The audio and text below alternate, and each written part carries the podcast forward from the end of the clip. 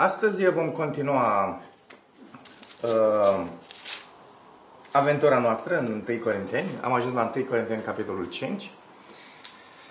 Și uh, schimbăm puțin macazul, deși uh, există nuanțe care se preiau din capitolele 1-4 și se duc mai departe și în capitolul acesta. Dar un lucru e clar. Uh, comunitatea noului legământ are la fel de multe probleme precum comunitatea vechiului legământ. Uh, adică Israelul fizic uh, a, avea a avut multe probleme, știm lucrul ăsta, cei mai mulți dintre ei aveau probleme, însă observăm că și în comunitatea noului legământ sunt foarte multe probleme. Oamenii nu citesc uh, corect în Noul Testament. Nu-l citesc corect. Și uh, nu-l citesc cu atenție. Nu observă că bisericile din Noul Testament aveau foarte multe probleme. Foarte multe probleme.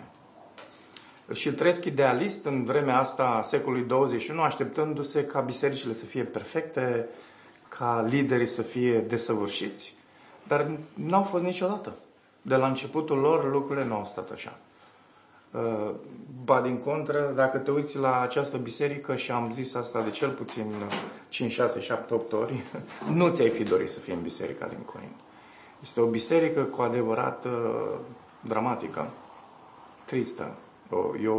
este o pictură neagră a Noului Testament și, uh, din păcate, se regăsesc foarte multe elemente din problemele acestei biserici în biserica modernă de astăzi. Și capitolul ăsta 5 este în mod special un capitol foarte serios și o voce care ar trebui cumva să răsune în mediul evanghelic și bisericile să audă un astfel de mesaj, pentru că uh, Pavel ne arată ce se întâmplă cu o biserică care tolerează păcatul. Despre asta este mesajul de astăzi biserică care tolerează păcatul și vom vedea patru lucruri interesante care au loc. Haideți să citim textul 1 Corinteni 5 și apoi uh, o să pătrundem în el și uh, vom vedea ce învățăm din el. Este cunoscut faptul că între voi există desfrâu. Cuvântul care noi l-am folosit astăzi ar fi destrăbălare, care Desfrâu are așa o nuanță mai blândă, mai, însă cuvântul de străbălare este un cuvânt care exprimă mai bine impactul ăsta vizual, emoțional, etic cu privire la situație. Ăsta e cuvântul. Între voi există destrăbălare. Și încă un desfrâu din acela, ascultați, cum nici între neamuri păgâni nu se găsește. Până acolo cât un om trăiește cu soția tatălui său. Ok? Probabil mama lui vitregă, o să discutăm puțin. Iar voi ați devenit aroganți, mândri, termenul în greacă este același. Pentru mândru și arogant este folosit același termen, deși sunt mai mulți termeni folosiți pentru mândrie. Uh, și nu v-ați mâhnit mai degrabă pentru că acela care a făcut lucrul acesta să fie dat afară din mijlocul vostru. Chiar dacă sunt absent cu trupul, totuși în duh sunt cu voi și l-am și judecat deja pe cel care a săvârșit un astfel de lucru ca și cum aș fi prezent. În numele Domnului Isus, voi și cu Duhul meu, fiind adunați la oaltă, împreună cu puterea Domnului nostru Isus, am hotărât să dați un astfel de om pe mâna lui Satan pentru nimicirea trupului, pentru ca Duhul lui să fie mântuit în ziua Domnului lauda voastră nu este un lucru bun.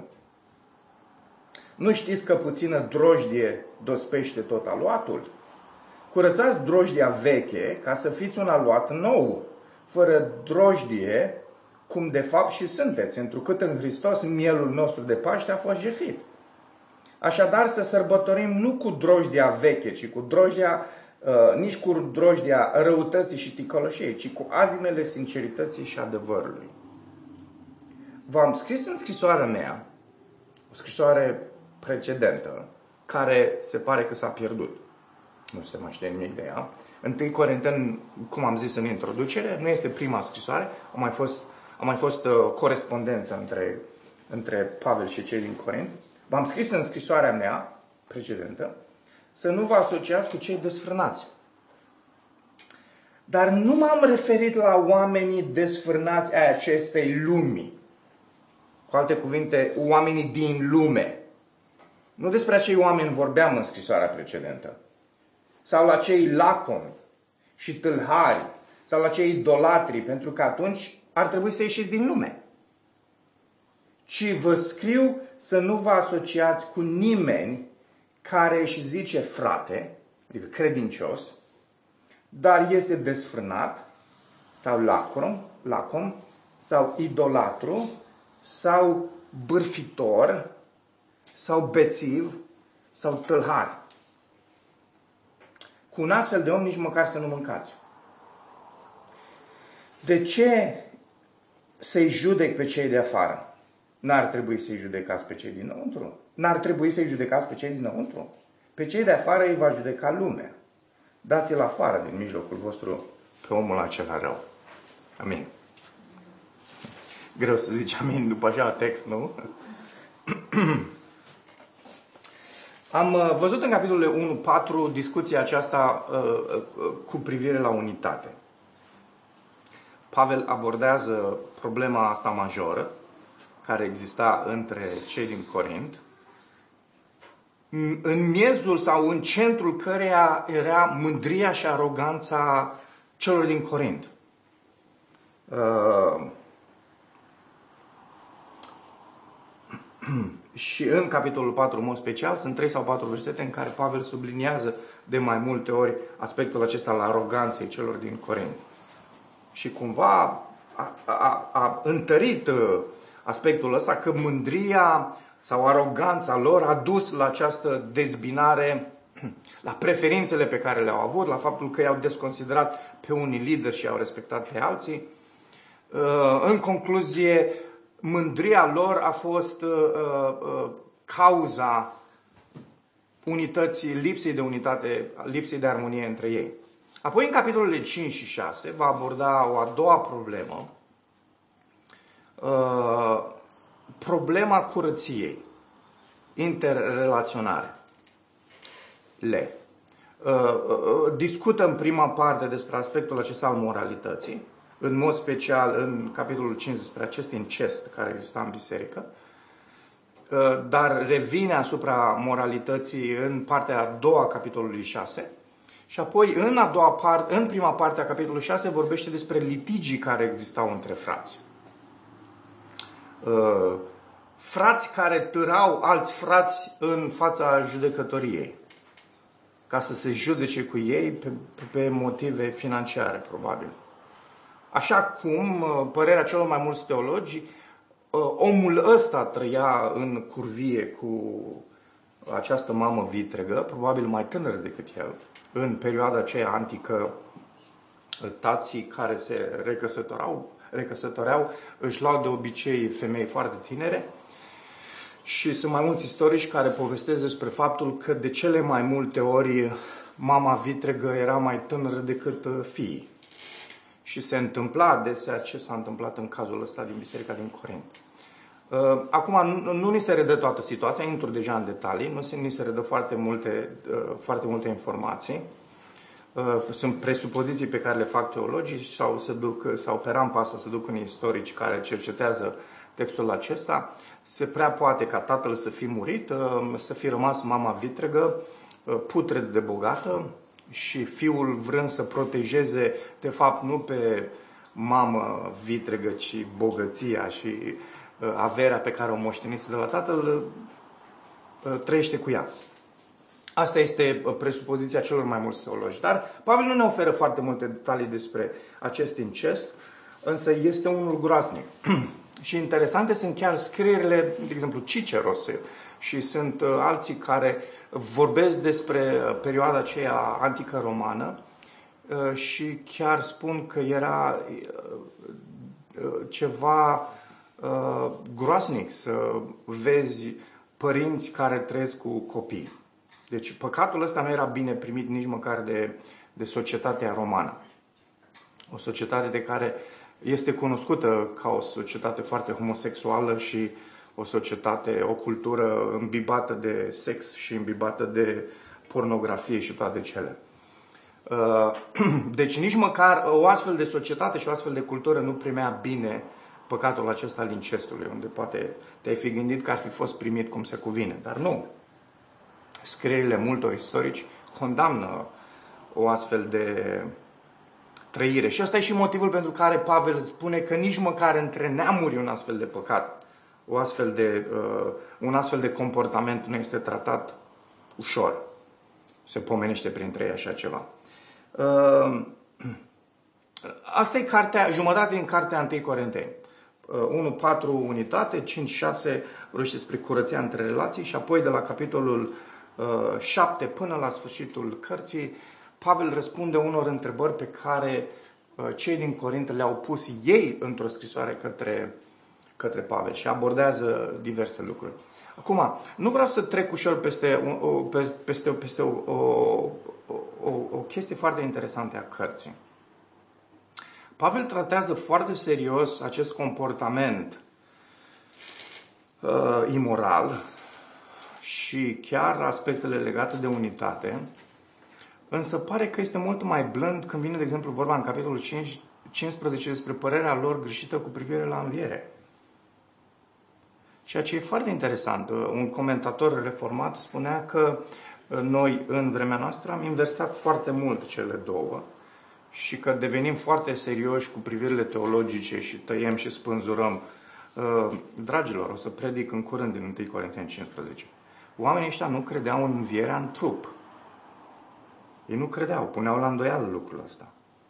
Și Pavel se ia de ei și spune, le spune, dacă nu credeți că noi vom învia în trup, înseamnă că nici Hristos n-a înviat în trup. Ce Evanghelie înțelegeți voi? Și da, în capitolul 15, 15, în acea discuție despre învierea în trup, el prezintă Evanghelia. Ce este Evanghelia?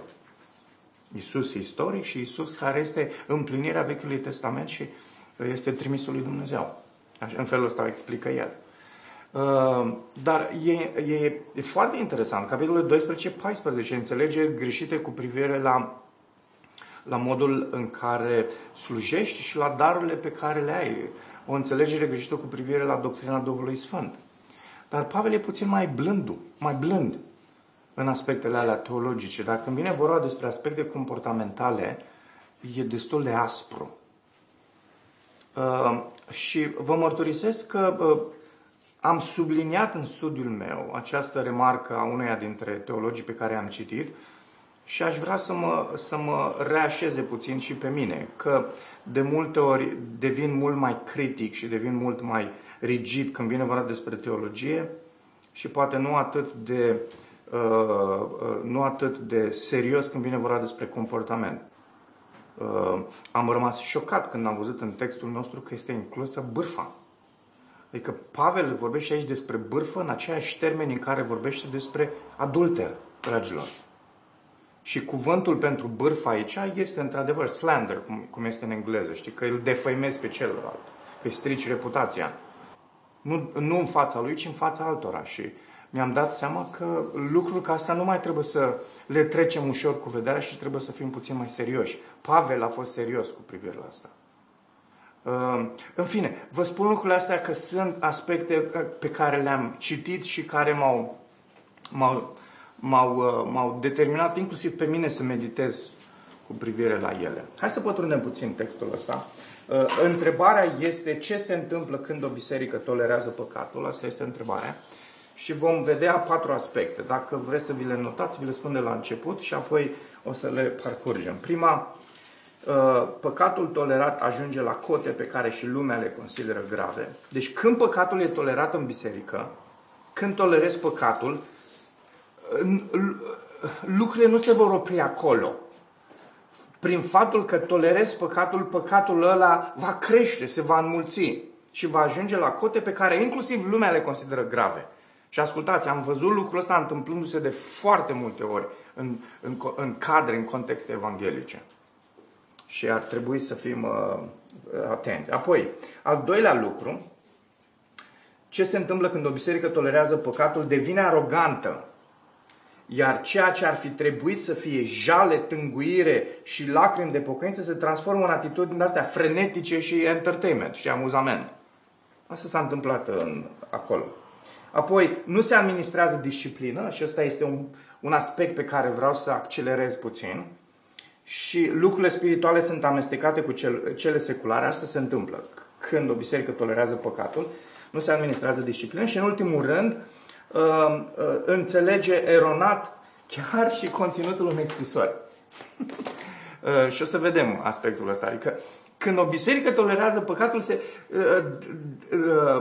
devine irațională. Nici măcar o scrisoare nu mai poate înțelege cum trebuie. Pavel le scrie despre a nu se asocia cu cei care trăiesc în imoralitate și ei zic, a, cred că fratele Pavel se referă la cei care sunt în lume. Dar Pavel nu a vorbit despre asta, sau a vorbit despre cei care sunt în contextul bisericii. Dar pentru că au devenit iraționali tocmai din cauza toleranței care era între ei și a păcatului, au devenit uh, penibili. Hai să le luăm pe rând. Uh, la unele o să stăm mai mult, la altele o să stăm mai puțin. În versetul 1 vedem aspectul ăsta, că păcatul tolerat ajunge la cote pe care și lumea le consideră grave. Cunoscut faptul că între voi există desfrâu și încă un desfrâu din acela cum nici între păgâni nu se găsește. Până acolo în care un om trăiește, încât un om trăiește cu soția lui. Uh, deci Pavel subliniază această problemă a uh, adulterului. Dar știți ce e interesant? Interesant e că nici măcar uh, întreg capitolul, el nu petrece așa de mult timp discutând despre omul ăsta, de fapt despre cei doi, cât vorbește despre atitudinea bisericii. Asta e, asta e motivul pentru care am pus întrebarea cum am pus și modul în care mi-am croit direcția pentru acest mesaj. El nu, nu se leagă atât de mult de acest individ care se pare că trăia cu o necredincioasă. Uh, pentru că dacă femeia ar fi fost credincioasă, atunci ar fi adus, fost duși amândoi în, afa, în, în discuție. Dar este adus în discuție doar fratele, doar bărbatul. Fratele între ghilimele, înțelegeți-mă bine. Uh, doar bărbatul. Pentru că timpul prezent continuu care este folosit aici în greacă demonstrează că bărbatul ăsta de fapt trăia într-un păcat continuu cu femeia asta. Adică nu s-a dus odată, s-a nimerit, a băut și el un rachiu, s-a băut uh, un vin puțin mai tare și s-a dus acasă, cum au făcut, mai au făcut și alții în Vechiul Testament și a văzut-o pe splendoarea asta în ușă și gata. Nu, nu despre asta vorbește, că s-a întâmplat o aventură de o noapte. Nu, ci vorbește despre un păcat continuu. Când vorbește despre un păcat continuu, deja punem la îndoială convertirea autentică a acestui frate. Ok? Uh, și biserica ar fi trebuit să ia o poziție față de lucrul acesta și ar fi trebuit să-l dea afară pentru că era un păcat continuu. Demonstrând că nu există pocăință, demonstrând că nu există naștere din nou. Și trebuia să le excomunice. Uh, uh, în fine, și uh, discuția nu este dusă atât de mult în jurul acestui uh, păcat uh, abominabil, groasnic, de neconceput. Și este dusă în jurul, discuția este dusă în jurul reacției sau lipsei de reacții, de fapt, a bisericii. Uh, ascultați. Este un uh, un ton foarte serios pentru noi toți, nu doar pentru biserică. Trebuie să fie mod special pentru noi ca biserică Logos, să ne gândim la aspectul ăsta și tocmai am făcut comentariu puțin mai devreme, dar inclusiv pentru noi, fiecare dintre noi. Dacă tolerezi păcatul, păcatul la un moment dat te va cuceri. Nu poți să te joci cu lucrul ăsta. Că nu poți să zici, eu, ok, o să o să se rezolve cândva sau... Nu. Noul Testament e foarte clar, Vechiul Testament de asemenea e foarte clar. Citești proverbe, Și un om înțelept este un om care taie păcatul din fașă. Nu discuți. Uh, apostolul, apostolii sfătuiesc de foarte multe ori, ne consiliază tocmai să facem lucrurile, să fugi. Uh, și ăsta este cel mai înțelept sfat. Și de asemenea, sfatul meu pentru noi toți este să nu ne jucăm cu păcatul, să nu te joci cu niciun fel de păcat. Uite, tot am vorbit despre bârfă, să iau bârfa, că mi-e la îndemână. Să zici, ok, scapă două, trei discuții de uh, câteva minute cu cineva, las că uh, o să fie ultima oară. Nu, nu o să fie ultima oară. Și cu cât dai mai mult spațiu, cu atât uh, se va lărgi problema și va fi mai greu să ieși de acolo. Uh, și uh, sfatul meu pentru, pentru voi și sfatul uh, meu pentru mine însumi este să fug de, să, să nu mă joc cu această tolerare, tolerare a păcatului meu individual și uh, inclusiv a păcatului celor din jurul meu. Să nu mă joc cu asta, nu, nu e o joacă. Păcatul este împotriva lui Dumnezeu. Păcatul este o răzvrătire împotriva persoanei cele mai sfinte din universul ăsta, Dumnezeu. Orice trăsătură, orice, orice fărâmă, orice intenție de păcat, uh, nu, nu doar păcat în sine, este o, o, o fărâmă de răzvrătire împotriva lui Dumnezeu. Și ar trebui să avem mare grijă cu privire la asta. Apoi, uh, uitați-vă la versetul 2. Zice, iar voi ați devenit aroganți. Ascultați-mă. Când citești versetul 1, nu te-ai aștepta ca versetul 2 să înceapă în felul ăsta. Nu? Adică, dacă între noi ar fi un incest despre care noi am ști, să fim aroganți, să ne facă aroganți, să ne facă mândri. Dar asta e situația bisericii din Corint. E un păcat. Unii teologi spun că persoana în cauză probabil că era o persoană care venea dintr-o clasă foarte superioară. Unii dintre ei probabil lucrând pentru omul acesta, că ăsta era contextul din perioada aia, și că le-a fost teamă. Și știm problemele din Corint. Corint aveau problemele astea de uh, clasă superioară, clasă inferioară, noi suntem săraci, voi sunteți bogați, dar aveau problema asta și o să discutăm în, într-unul dintre capitole, 8, 9, 10, o să discutăm puțin despre problemele acestea care, sociale care existau între ei uh, în biserică. Și, uh, dar uh, vă mărturisesc că, ok, era o atitudine de indiferență, dar o atitudine de mândrie? O atitudine de aroganță? Hm, te-ai întrebat de ce? De ce? În loc să fie jale, tânguire și lacrimi de pocăință, vedem o atitudine de asta frenetică și amuzament. Se distrau ăștia. Se simțeau bine, se îmbătau când veneau la biserică. Da? Pavel vorbește despre lucrul ăsta în capitolul 11. Ehm, în versetul 4, în capitolul 4 cu versetul 6, sănătate, Zice, fraților, am aplicat toate acestea mie și lui Apolos, dragul vostru, pentru că prin noi să învățați ce înseamnă nimic dincolo de ceea ce este scris și astfel ca nici unul dintre voi să nu se mândrească cu cineva împotriva al cuiva. Și apoi apare și în versetul 18 și în versetul 19 și în capitolul 4. Pro- problema lor în acea lipsă de unitate, lipsă de armonie, era că erau mândri. Asta era problema lor esențială. Acum când vorbim despre această tolerare a unui păcat de care nici nu vrei să auzi, ei iarăși sunt mândri și sunt aroganți. Aceeași atitudine. Că, a, a, unii zic, măi, cum se leagă cele două aspecte pe care le comunică Pavel aici? În felul ăsta se leagă. Pavel abordează problema inimii uh, comunității acesteia din Corint. Era o biserică mândră și o biserică arogantă. Acum, pregătesc un mesaj despre mândrie. Ok? Pentru că cu ceva timp în urmă mi s-a imputat lucrul ăsta și încă mi se impută că sunt mândru. Uh, lucru pe care nu-l contest. Că există o, uh, o măsură de mândrie mai puțină sau mai multă în fiecare dintre noi. Deși eu cred că balanța înclină mai mult înspre multă. Dar când Biblia numește pe cineva mândru, o numește în anumiți termeni. Când spui despre cineva că este mândru, o spui în anumiți termeni. De ce?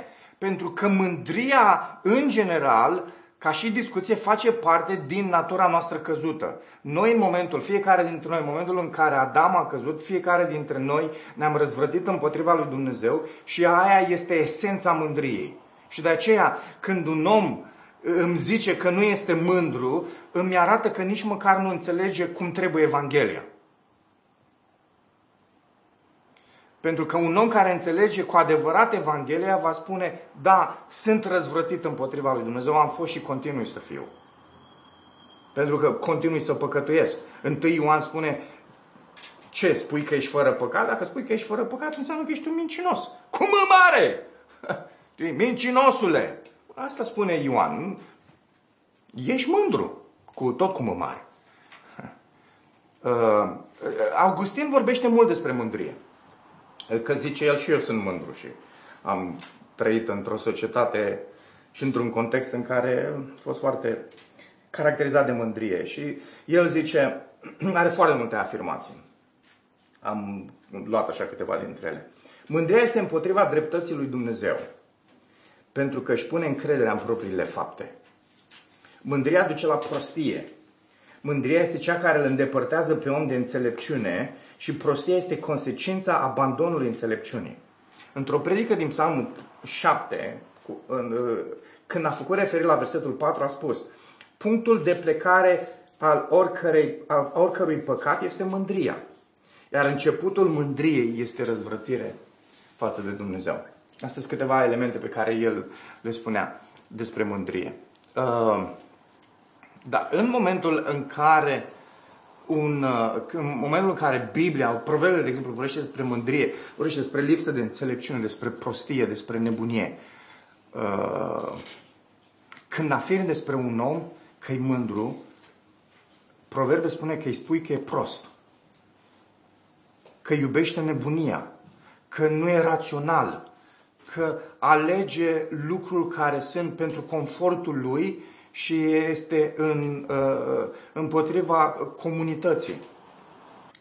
Dar uh, discuția nu e despre noi. Discuția e despre această biserică din Corint. Arogantă. De ce, de ce este biserica? De ce era biserica din Corint arogantă? arogantă? Probabil, spun cei mai mulți teologi, pentru că avea o perspectivă pervertită cu privire la har și la toleranță. Și ascultați, nu e singura biserică din Noul Testament care are o părere, are o, o înțelegere greșită cu privire la har. Uh, de exemplu, în biserica din Filip, Filipe, uh, se creaseră două grupuri. Era grupul legaliștilor, cum se întâmplă și în bisericile noastre, celor care spuneau nu, nu, nu, nu, nu, nu, nu, și a fost apoi, uh, și acești legaliști erau inclusiv îndreptați către legea mozaică. În capitolul 3 Pavel abordează lucrurile astea. Iar spre sfârșitul capitolului vorbește despre uh, anti, uh, antinomieni, despre cei care spun că nu există nicio lege, că este harul lui Dumnezeu și că ne putem, putem trăi oricum viața, că uh, să, nu, să nu-l judeci pe fratele tău. Ascultați, foarte, uh, foarte uh, uh, asemănător cu ce se întâmplă în lumea noastră modernă. Da? Să nu judeci. Aseară aveam o discuție cu unul dintre tați, uh, tații copiilor de la uh, clubul biblic, despre conceptul greșit al oamenilor în general despre judecată. Și am zis, uitați ce spune Biblia despre judecată. Am zis, dacă, mi-a zis să îl vorbesc la pertu cu el, și am zis, dacă tu trăiești în păcat și eu nu-ți spun nimic, eu tolerez un păcat al tău și greșesc împotriva lui Dumnezeu. I-am zis, ceea ce îmi cere mie Biblia este să mă uit la tine și să spun, trăiești în păcat, trăiești împotriva lui Dumnezeu. Cu alte cuvinte, să te judec. Dar i-am zis, judecata aia nu înseamnă condamnare. Dumnezeu este cel care te va condamna veșnic. Eu nu pot să fac lucrul ăsta. Dar pot să te judec cu speranța că judecata aceea va, dure, va duce restaurare și pocăință în viața ta. În fine, a rămas foarte wow!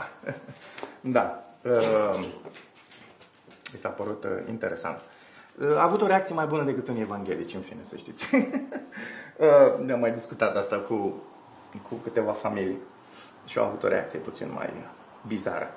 Uh, Biserica din Corint nu înțelegea harul, nu înțelegea toleranța. Era așa de pervertită uh, încât uh, credeau că orice fel de mustrare a unui tip de comportament ar fi contrazis harul. Că nu poți să-i spui. Asta, asta înseamnă harul. Harul înseamnă să fii liber. Și avea o înțelegere greșită cu privire la asta. Și această înțelegere greșită i-a, uh, i-a făcut să fie aroganți și mândri. Uh, Pavel vorbește mult despre, despre uh, uh, atitudinea asta de supereroi, de super sfinți a celor din Corint. Că uh, uh, vă aduceți aminte când zice în capitolul 4, în versetul 8, zice, sunteți deja sătui, v-ați îmbogățit deja, ați început să domniți fără noi. Of, și măcar de ați domni ca să domnim și noi împreună cu voi. Asta spune Pavel celor din Corint. Da, avea o problemă cu ironia, fratele Pavel. Uh, al treilea aspect. Ce se întâmplă când o biserică tolerează păcatul? Nu, nu se administrează disciplină. Și lucrurile spirituale sunt amestecate cu cele seculare. Hai să citim, de la versetul 3 la 8 vorbește despre asta. Uh, deși putem să citim de la 6. Lauda voastră nu este un lucru bun. Deci faptul că vă mândriți cu asta și faptul că există atitudinea asta printre voi, zice Pavel, nu este un lucru bun. Nu știți că puțină drojdie dospește tot aluatul? Curățați drojdia veche ca să fiți un aluat nou, fără drojdie, cum de fapt și sunteți, întrucât Hristos, mielul nostru de Paște a fost jertfit. Așadar să sărbătorim nu cu drojdia veche, ci cu drojdia răutății și ticăloșiei Uh, nici cu drojdia răutății și ticălușii am citit la fel ca prima oară, ci cu azimile sincerității și adevărului. Ascultați, e fenomenal ce face Pavel aici. Ia comunitatea asta, care ar fi trebuit să-și aducă aminte de momentul ieșirii Israelului din Egipt, de acea seară magică de Paște, uh, și realmente transpune biserica lor în experiența celor din Vechiul Testament. Uitați-vă în text. Pavel tocmai a spus că infractorul trebuia, ar fi trebuit să fie curățat precum drojdia, pentru că pentru ca astfel biserica să devină un nou aluat. Fractorul între ghilimele, într-o vorbire Academia de Poliție, ok? Uh, ceea ce Pavel face aici este tocmai să judece. De fapt, el și zice, ați văzut în versetele 3 și 4, spune, eu nu sunt cu voi, sunt cu voi în Duhul meu. Ce înseamnă chestia asta? Că unii, mamă, ampalează pe chestia asta, mai ales carismaticii, că Duhul nostru pleacă din trupul nostru și că se plimbă pe nu știu pe unde. Și nu există conceptul ăsta. Ok? Uh, modul în care Dumnezeu ne-a creat ca ființă este interiorul omului să funcționeze împreună cu fiziologicul. Nu, nu se poate detașa, asta nu se detașează decât în momentul morții, deși și în momentul morții în care se detașează, știți foarte uh, bine lucrul ăsta, că am spus de mai multe ori, sufletul este plasat într-un trup tranzitoriu până în momentul în care va primi un trup de slavă sau un trup de o sândă. Da? Apocalipsa vorbește despre lucrul acesta. Dar modul în care Dumnezeu a conceput lucrurile este, este trup și, și suflet. Trup și exterior și interior. În felul ăsta a conceput Dumnezeu lucrurile. În fine, ce vrea Pavel să spună aici este mult mai simplu. Atât de profund mă gândesc în sinea mea, în, în, în omul meu din lăuntru, la situația voastră, sunt copleșit de, de ce se întâmplă acolo, încât realmente sunt prezent cu voi acolo în permanență, ca și cum aș fi împreună cu voi, mă gândesc, mă consumă situația asta. La asta se referă el aici. și zice, am și luat o hotărâre în interiorul meu cu privire la ce se întâmplă acolo. Acum, el face declarația asta cu nădejdea că va fi, îi va influența pe prezbiterii pe care el îi pusese, pe liderii bisericii pe care el îi pusese. Și hotărârea pe care eu am luat-o cu privire la un astfel de om este să fie excomunicat, să fie dat afară de la, uh, din biserică, de la cena Domnului și de la părtășia cu voi. Un astfel de om n-are ce căuta în biserică. Uh, redau puțin din gândurile lui Schreiner cu privire la, la pasajul ăsta. E, e un magician, Schreiner. Ascultați ce spune el, deși am, nu e un citat uh, cuvânt cu cuvânt, ci am, am luat din în, în, întreaga secțiune pe care el o are cu privire la versetul ăsta. Zice, el adaugă că ei sunt un nou aluat. Observați? Deci vorbește despre acest infractor, despre aceast, această drojdie veche care strică aluatul, dar Pavel zice, dar voi sunteți un aluat nou. Uh, arătând într-un fel har față de ei. Că uh, ascultați, eu personal, dacă aș fi fost acolo, i-aș fi făcut, sau l-aș fi scris scrisoarea asta, i-aș fi făcut cu și cu oțet. Nu vă e rușine, mă. Adică unul trăiește în incis. Ce biserică sunteți, vă? Ce convertiți, mă? Vă ziceți că sunteți născuți din nou. Nu vă e rușine, mă. Dar Pavel e mult mai blând. Da? Pavel zice, e de asta veche, dar nu contest faptul că voi nu ați fi un aluat nou. Ce frumos. Foarte multă dragoste. Și dacă biserica chiar este un amestec nou, de ce trebuie să înlăture drojdia pentru a deveni un, un aluat nou? Asta e întrebarea care se pune. Și Schreiner zice că e foarte importantă întrebarea asta și e foarte important cum răspunzi la ea, pentru că unii vor avea tendința să răspundă greșit. Și zice el, dacă se face abstracție de teologia generală a lui Pavel, se poate ajunge la concluzii foarte periculoase. Cum că îți poți pierde mântuirea, că etc. Vedem aici, zice el, în o tensiune între indicativ și imperativ. Da? Asta este viziunea escatologică a lui uh, Pavel. V-am pierdut puțin. Uh, indicativ și imperativ. Imediat explică. Pe de o parte, credincioși sunt o pâine nedospită, sfânți, sfinți, sfinți și curați înaintea lui Dumnezeu, datorită jertfei pascale a lui Hristos. Pe de altă parte, dacă credincioșii nu elimină păcatul evident din mijlocul lor, vor fi corupți și infami. În Hristos, ei sunt desăvârșiți și sfințiți. În paranteză, acesta este indicativul. Ăsta e statutul lor. Ei sunt desăvârșiți și sfințiți dar ei trebuie să trăiască adevărul prin eliminarea păcatului din mijlocul lor. Ăsta e imperativul. Asta e porunca. Ei trebuie să facă lucrul ăsta. Și imperativul va dovedi indicativul. Dacă ei vor face lucrul ăsta, atunci vor dovedi cu adevărat că sunt uh, desăvârșiți și sfinți. Ca și concluzia acestor versete, Pavel ne oferă motivul de bază pentru care credincioșii sunt nedospiți înaintea lui Dumnezeu. Hristos a fost adus jerfă ca și mielul, ca și mielul nostru pascal. Când Israelul a fost eliberat din robia Egiptului, sângele de pe ușorii ușilor evreilor le ofera certitudinea că Domnul îi va păsui și că va lăsa în viață pe primii născuți. Corect? Tot așa, sângele lui Hristos, spune Pavel aici, îi eliberează pe cei credincioși de judecata divină și le curăță și îi curăță de păcate. Ca să fie o pâine nedospită înaintea lui Dumnezeu. Chemarea de a elimina drojdia este fundamentală în lucrarea răscumpătoare a lui Dumnezeu, iar harul precede porunca. Acest indicativ precede acest imperativ.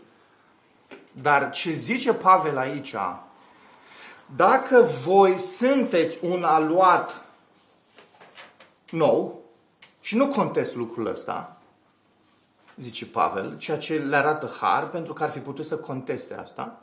Zice, dar nu contest lucrul ăsta, pentru că Hristos s-a adus ca jertfă, ca miel pascal, Și în momentul în care a făcut lucrul ăsta, pe cei voi întâi născuți v-a dus la viață. Ce îmi place imaginea asta a întâilor născuți, e superb. Că noi suntem cei întâi născuți. Uh, împreună cu Hristos. În fine. Uh, dacă se va întâmpla lucrul ăsta, imperativul acesta atunci va dovedi că sunteți cu adevărat un aluat nou. Uh, hai să ne uităm la ultima parte, de la 9 la 13. În al patrulea aspect, înțelege eronat chiar și conținutul unei scrisori. V-am scris în scrisoarea mea să nu vă asociați cu cei destrăbălați, desfrânați.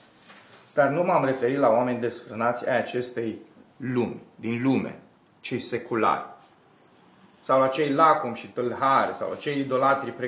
Pentru că atunci, zice el, dacă aș fi vorbit despre lume, ce v-aș fi cerut eu acum, v-aș fi cerut să ieșiți din lume. E, e ilogică uh, aserția asta, aserțiunea asta, uh, afirmația asta. Nu, se, nu, poți să, nu poți să ai o astfel de uh, cerință. E imposibil. Nu vorbeam despre asta. Vorbeam despre biserică, zice Pavel, în continuare. Ci vă scriu să nu vă asociați cu nimeni care își zice frate.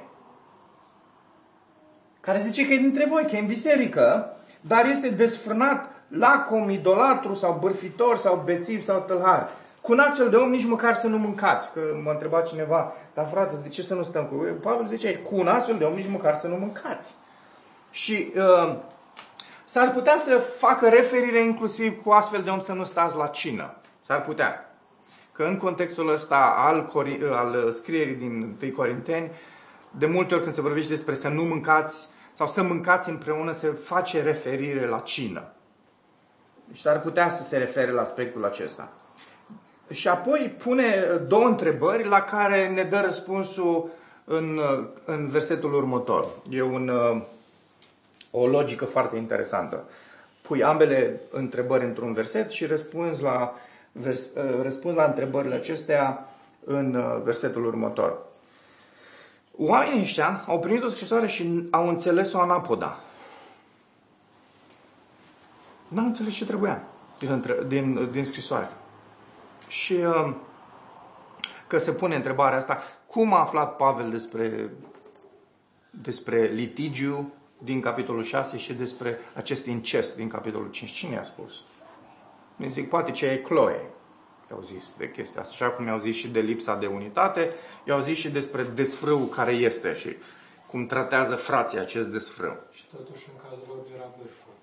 Și tot în cazul lor nu era bârfă, absolut nu era bârfă, pentru că era dreptatea lui Dumnezeu și era uh, uh, restaurarea pe care ei o căutau în contextul bisericii și restaurarea și pocăință din partea celor care trăiau în păcat. Când cauți lucrurile astea, nu e bârfă. Okay? uh, și, uh, sau defăimarea imaginii cuiva. În, e foarte interesantă, ascultați, versetele 12 și 13 sunt foarte interesante și ne, ne oferă niște concepte foarte faine, uh, care le consider uh, relevante pentru noi astăzi, că se mai uh, întâmplă și printre noi să avem astfel de pretenții. Prima întrebare este, prima oară Pavel întreabă, ce treabă au credincioșii cu judecata celor de afară? Zice, ce treabă, ce, ce treabă am eu să-i judec pe cei de afară? Și mai vezi unii credincioși că cum trăiește, mă, frate, așa, bă, tră, trăiește, că nu are pe Dumnezeu, nu are Duhul lui Dumnezeu. Da, iubește păcatul, da, iubește lumea, da, iubește Uh, corupția, da, iubesc lucrurile astea, că nu l pe Dumnezeu. Și Pavel zice aici, voi ca și credincioși, nu are trebui să aveți nicio treabă cu asta. Și răspunde în, vers, în capitolul, în versetul 13, spune de ce? Pentru că Dumnezeu este cel care îi judecă, nu trebuie să-i judecați voi, uitați-vă. Pe cei de afară îi va judeca Dumnezeu. Nu vă preocupați de asta, aveți lucruri mult mai serioase printre voi, zice Pavel în Corint și nu doar lor, și nouă. Nu vă preocupați de ei. Și apoi a doua întrebare, n-ar trebui să-i judecați pe cei dinăuntru? Adică pe cei care sunt în biserică, nu pe ăștia ar trebui să-i judecați? Mamă, și ce îmi place versetul. Nu uitați versetul ăsta, că mai sunt unii care nu judeca frate, că nu e bine, că așa scrie la Scriptură, că nu e bine. Citește versetul ăsta din, din 1 Corinteni 5 cu 13. E, asta să-ți arătă un verset. Uite ce zice fratele Pavel. Avea niște probleme la biblică, fratele Pavel, de ce face afirmația asta? Pentru că Biblia o, per, o, o percepe în felul ăsta și o acceptă în felul ăsta și o, o poruncește în felul ăsta. Pavel zice, absolut, dați-l afară din mijlocul vostru pe omul acesta rău. Observați tranziția. Cum l-a numit prima oară? Ah, frate. A doua oară nu-i mai zice frate. Îi zice om s-ar putea să ne fie arătat deja o judecată interesantă, fratele Pavel aici. Deci nu numai că l-a judecat în felul în care l-a judecat, spunând dați-l afară, la la, dar l-a judecat inclusiv prin faptul că a zis nu e frate, e om. Interesant. Uh, același principiu era în Vechiul Testament. Uh, Deuteronom 17 cu 7, 19 cu 19, 21 cu 21, 22 cu 21, 22 cu 22, 22 cu 24, 24 cu 7, 13 cu 15. Cartea Deuteronom. El ia niște principii aici foarte interesante din Vechiul Testament, Pavel, și discută. Știți care era acțiunea din Vechiul Testament? Absolut. Îl puneai la stâlp, la o piatră, bam! Mamă, ca în filmele de groază, sânge peste tot. Vă imaginați? Ascultați, știu că sună crunt. Asta e vechiul legământ. A fost un legământ al sângelui. Din orice punct de vedere. Nu numai jertfele care s-au adus, dar modul crunt în care mureau oameni. Mureau oameni pe străzi în felul ăsta. Adică când femeia a fost prinsă în preacurvie și a fost adusă în fața lui Isus, da, e pusă ea în paranteză în Ioan, dar cu siguranță că au fost astfel de momente în, în viața Domnului Isus, și în perioada aceea, în felul ăsta, aia era, un, aia era o procedură. Umpleau străzile de sânge. Gândiți-vă la, uh, gândiți-vă la modul în care a murit uh, uh, Ștefan. În, în același fel. S-au umplut străzile de sângele lui. Încă ăsta era modul crunt în care în vechiul legământ se excomunica. De ce? Pentru că era un legământ fiziologic. Și atunci corecția care se aducea era fizică. Moarte. În nou legământ însă, corecția care se aduce este una spirituală. Da? Nu se zice, puneți-l pe fratele ăsta la colț și dați cât puteți. Nu, nu zice asta. Și dați-l afară. Nu mai mâncați cu el, nu mai băgați în seamă, dați-l pe mâna lui Satan. Motivul pentru care spune asta este că Satan este hotărât de Dumnezeu să fie Dumnezeul veacului acestuia. Asta e hotărârea lui, Efesen 2 vorbește despre asta. Este hotărârea lui Dumnezeu până în momentul în care Hristos va veni a doua oară. Și uh, e interesantă procedura asta despre care vorbește aici Pavel să-l dai pe mâna lui Satan. Și sunt tot felul de discuții teologice. Ce înseamnă aici ca trupul să fie trupul să fie uh, distrus, nimicit, iar sufletul să fie mântuit. Uh, ascultați, nu, Pavel nu oferă niciun fel de garanție aici, că sunt unii care spun că în felul ăsta, în felul ăsta se disciplinează creștinii carnali. Nu există creștini carnali dacă creștinii trăiesc în carne, în păcat, ă, nu sunt din Duhul, zice Romani 8.